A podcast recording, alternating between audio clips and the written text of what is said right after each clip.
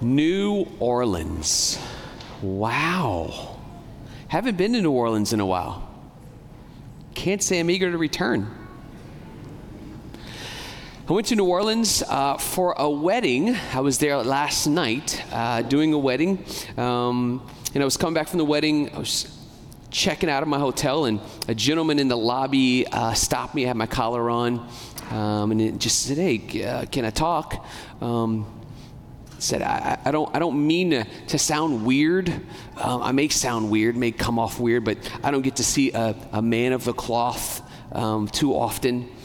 Um, he says, I,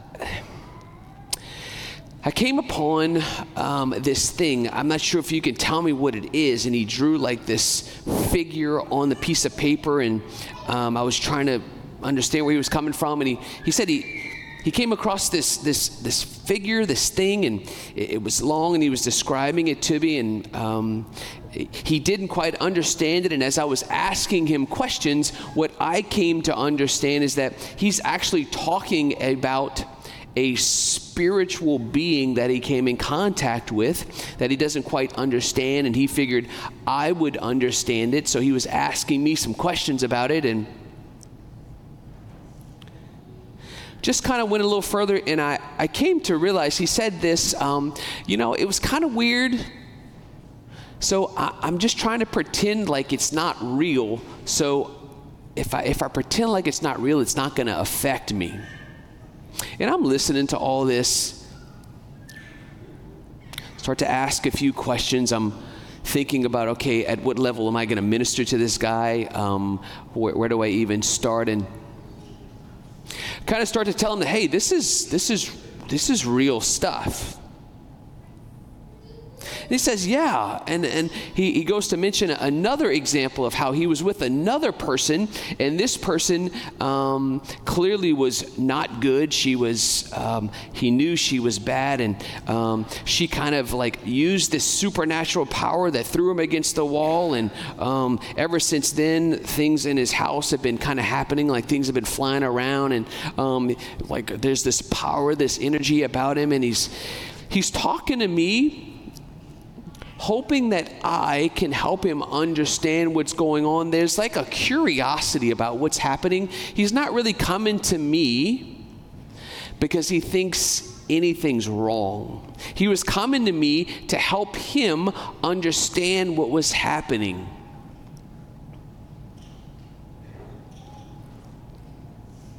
And as I was listening to him, um, what was welling up in my heart was was sadness um, I wanted to help him. And I started to say, I started to ask questions like, Do, do you believe in God? Well, um, I, believe there's a power out there. Like there's there's just energy, and there's you know there's just a power um, in the atmosphere. And um, I said, well, do you believe in Jesus? Do you believe that Jesus is the Son of God? Well, I believe in, you know, like just energy and very vague, right? Very. He said, this is a key. I was baptized a Catholic when I was little, but you know, I mean, I'm kind of open to everything. And I realized that this man has no idea what he is exposing himself to. He has no idea of the things that he's talking about. He has no idea of the dangers that are before him and the doors that he is opening and where those doors lead and how that is so detrimental to his health and his future and his eternity. And I was trying to begin to have those conversations, and he was more interested in me helping his curiosity than me helping him understand and sort out anything that was happening to his life. And I left there thinking, oh my gosh,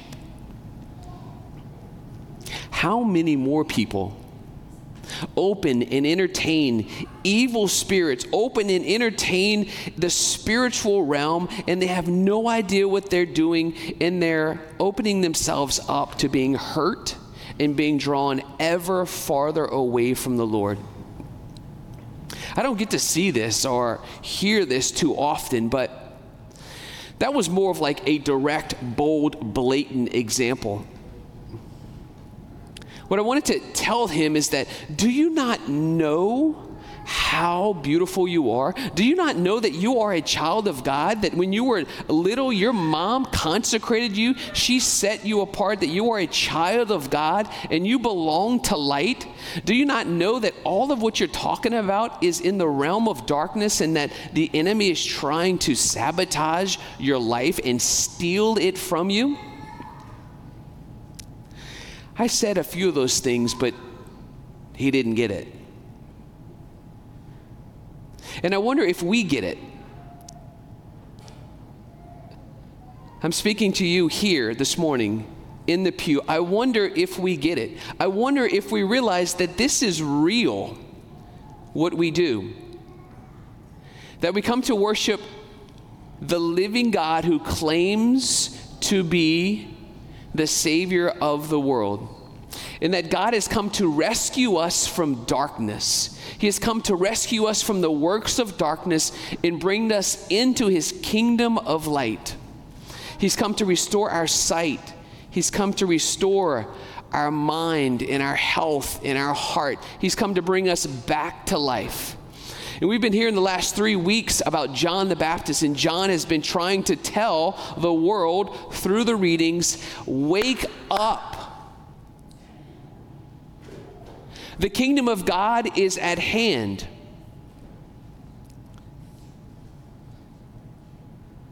And what I want to share with you today is sometimes you and I,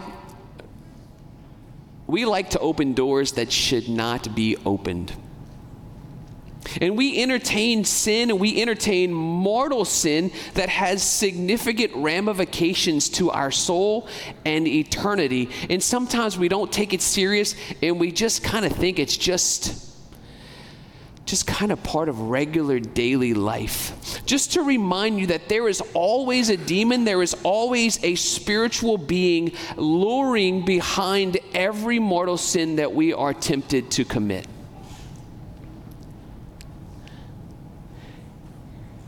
And when we are drawn into those sins, we are opening the door to a realm, a reality, a spiritual being that is drawing us away from God, away from Jesus, into a life of mediocrity.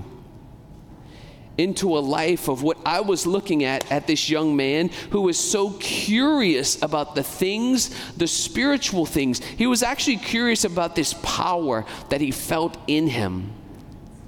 There can be an unhealthy sense of curiosity around things not of God. And God can become boring, God can become uninteresting. Can you hear that that's not of the Lord? John the Baptist, he's in jail, he's about to die for Jesus' name. And John's like, Man, am I giving my life up for the right guy? Go and ask him, Are you the one, or should we wait for another? Is it okay that I die now? Because my purpose is to prepare the way for the Messiah. Are you the one? And Jesus says, Go tell John, give him peace, go tell him what you see. The blind regain their sight, the lame walk, lepers are cleansed, the deaf hear, the dead are raised, the poor have the good news proclaimed to them. Go and tell John that I am rescuing my people. I'm bringing them back to myself. I'm rescuing them from darkness. I'm relieving them from the pain of the enemy. I'm fighting for them. That's who you are. Jesus has come to fight for you, to rescue you, to call you out of darkness. And He calls you out of darkness not to go back and entertain darkness. The enemy is always lur- lurking and, and luring us back to the sin, right? Getting the dog to go back to its vomit. How gross that is, but we do it all the time with our sin, right? We go to the confessional and we confess our sins, but how often and quickly we return back to those sins. What I want to encourage you this morning to do is just to pray and think about the repetitive sinful behaviors or attitudes the people in your life that bring you to sin. And I want to ask you, how intentional are you about closing the doors to the areas where sin enters your life? How specific are you about eliminating the doorways that sin enters in? If you're anything like me, I'm not that good. I, I, don't take it that serious, and I leave the door wide open, or I leave the portals in which that sin comes through. My phone doesn't look any different than it did before I went to confession than after. My computer doesn't look any different. My friends don't look any different. The woman or the guy that I have extramarital affairs with, it doesn't look any different. I keep calling, I keep texting them. Nothing changes. And it's almost like I don't get the fact that these things have spiritual ramifications that are eternal. And it's a battle between light and darkness. It's a battle between good and evil. And this man was talking to me as if I am some help to help him understand the ways of darkness.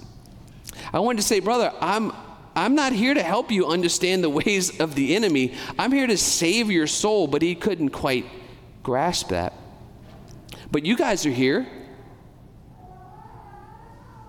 You guys are here, and we come to worship a God who claims to be someone who demands all of our attention, all of our energy, all of our service, all of our strength.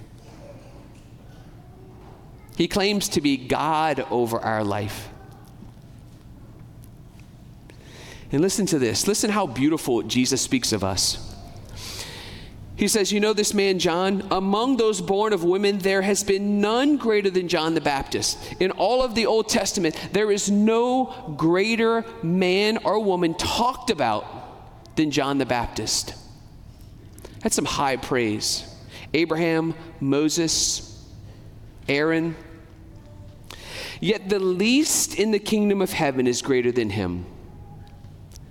The littlest one in the kingdom of heaven is greater than John the Baptist.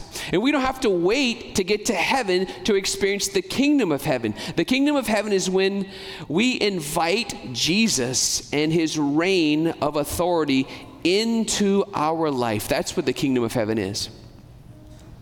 The greatest in the kingdom of heaven when you were baptized, when you were pleased God confirmed, you were set apart, you were consecrated for the service of God. You are holy, you are set apart. Let us not entertain through fascination the works of darkness. When we sin, notice that we have sinned and let's go back to Jesus and ask forgiveness. The greatest exorcism prayer we can pray is confession. And my dear friends, I've been talking about this over the last two weeks. I'm going to talk about it over the next two weeks. The best way we can prepare for Christmas is to go to confession, to expose the works of darkness in our life, to bring them to the Lord and say, Lord, I need you to come and save me.